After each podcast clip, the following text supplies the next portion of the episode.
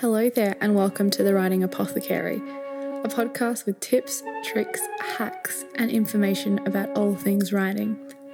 I'm your host, Mandy Contos, and together with some awesome guests, we'll uncover the weird, wonderful, and sometimes unpredictable world of writing. So, grab your notebook, grab a pen, or a tablet, or maybe even just listen, and let's get started.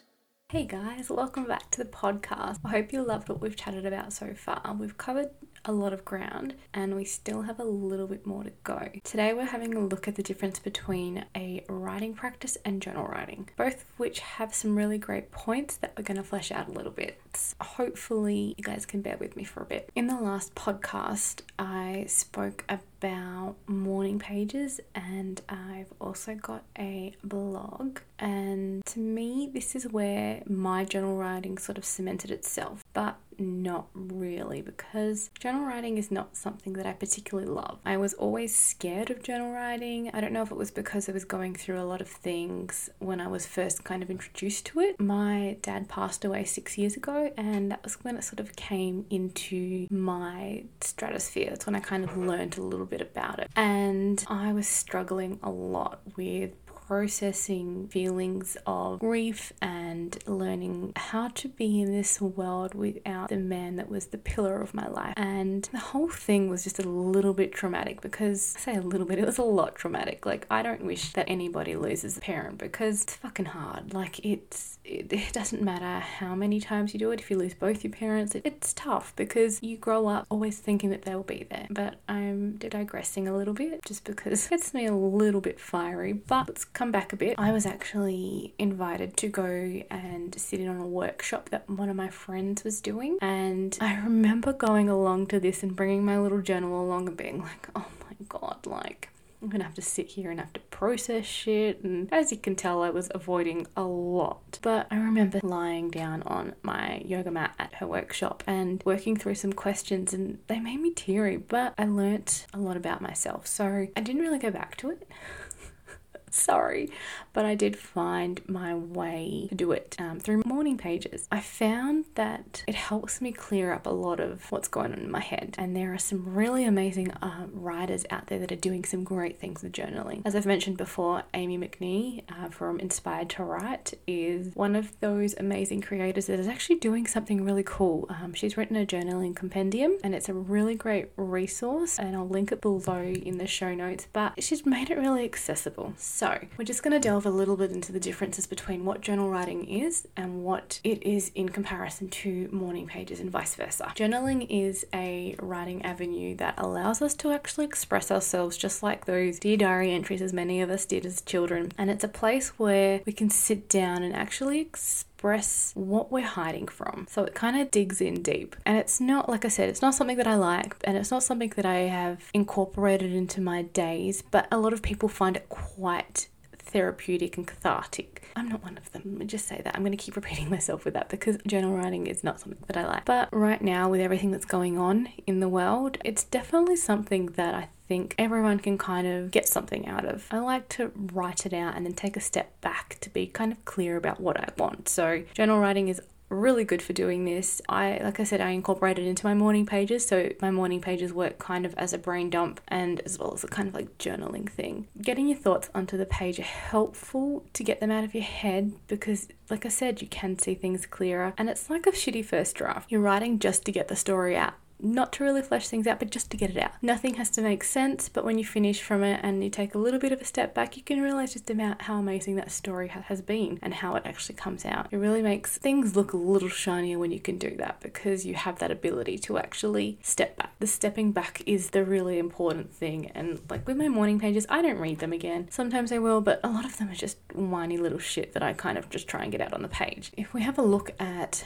our writing practice and what it actually brings to to us, it actually allows us to find out what our writerly voice is like. It's about telling our stories in a creative way to explore how it all works for us And having a writing practice that's a daily one, or even if it's a weekly, will allow you to explore your voice and get the hang of it. Because that's what we're really all here for. We really want to understand and really nourish that writerly voice that's inside us because it helps gravitate and pull our story forward. Let's just picture it this way. When you pick up your favorite author's new book, you're transported into the story with their voice. To you, it's familiar and you exactly know how it works. There's nothing that, you know, obviously there'll be the tricks and the, the kind of things that jump out at you that you don't see. But for all intents and purposes, right now, the story is there. Like it's amazing. You, you understand it, you get it. Now, now imagine if you were given two books where there were no names attached to them or anything like that, and you read them both blindly. With a great writing practice, you would be able to pick out which is your favorite author and which was the other author. This is not necessarily your own writing practice, it's their writing practice because they have stuck to it, they've found their voice, and they understand exactly how their characters work. This is something that a writing practice actually does. It gives you that ability to make those characters jump out on the page. Your favorite author has put in a lot of time and effort into their writing practice to hone that writing voice and make it familiar and unique to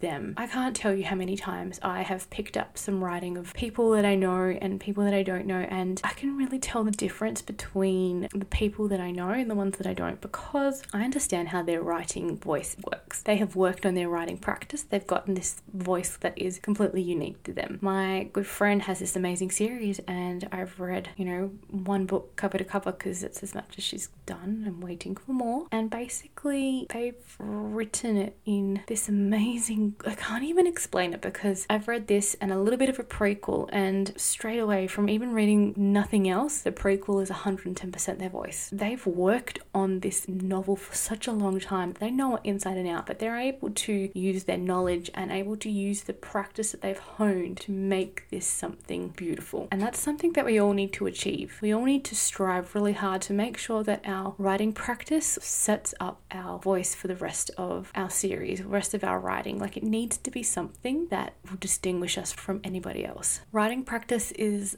also looking at finding ways to reinvent our writing the more that we do it. We're taking more risks, we're learning about what works for us and what doesn't work. So we're basically taking everything that we are taking on board and really working with it and really making it a part of our writing and our identity. I know that sometimes that means that we're slaving away and it feels like shit or it's terrifying because we don't know what we're doing and we're trying to understand how to bring it all together, but that's the joy of it. You know, you get to actually explore your writing practice and explore your own writing and your identity and bring it all together. We need to make more of an, a practiced effort to understand our writerly insides and really look at them and bring them into the spotlight because we have this ability to think on our feet and really get our words into, I guess, into shape. Like, I joke that I love to think of writing coaching as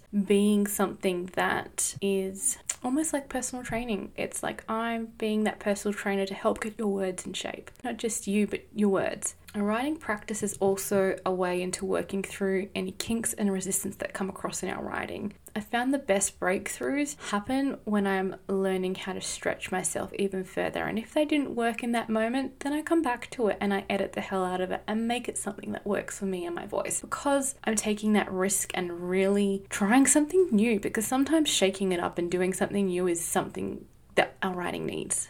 You get me? So I really, really enjoy doing things that stretch me as a writer. I find that doing those difficult things is, is actually the main product of what I need. So whether that is writing in a different tone or looking at a different gender when it comes to a character or just researching something that, that's so different to me and getting through it. That's something that I love and that helps my writing practice grow into something that I'm proud of because ultimately that's what we all want. We all want our writing practice to grow as we grow as writers. And we want to be proud of our writing because our writing is our own. It's not anybody else's. It's not, you know, your mother's, your father's, your cats, your your kids. It's your own. No one will be able to ever, ever, ever, ever duplicate your writing style. Never. You can try and copy someone like Stephen King, uh, Hemingway, or Edgar Allan Poe. You can try, but you're never going to get to their level because that was their voice. That was what they were known for. What do you want to be known for? And I'm just like, as we're coming to the end of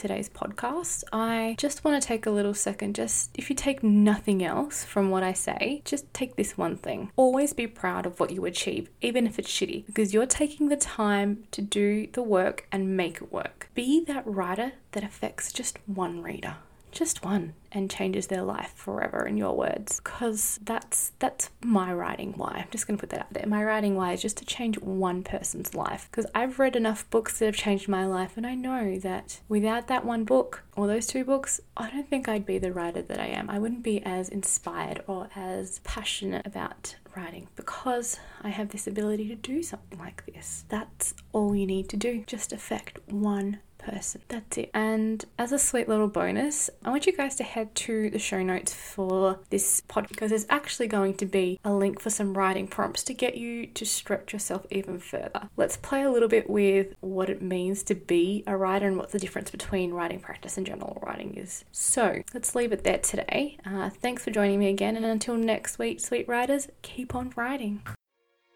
Thanks for listening to the Writing Apothecary podcast. To find show notes and more information, head over to my website, which is just dreamingfullyawake.com slash podcast, where you'll find show notes, resources, worksheets, and more info about the podcast. You can also follow us on Instagram by just searching at the Writing Apothecary. I'd also love it if you guys took the time to leave a review or even rate it um, just on your platform. It'll help other creatives and writers find our community and help them get their writing practice and their creativity back on track.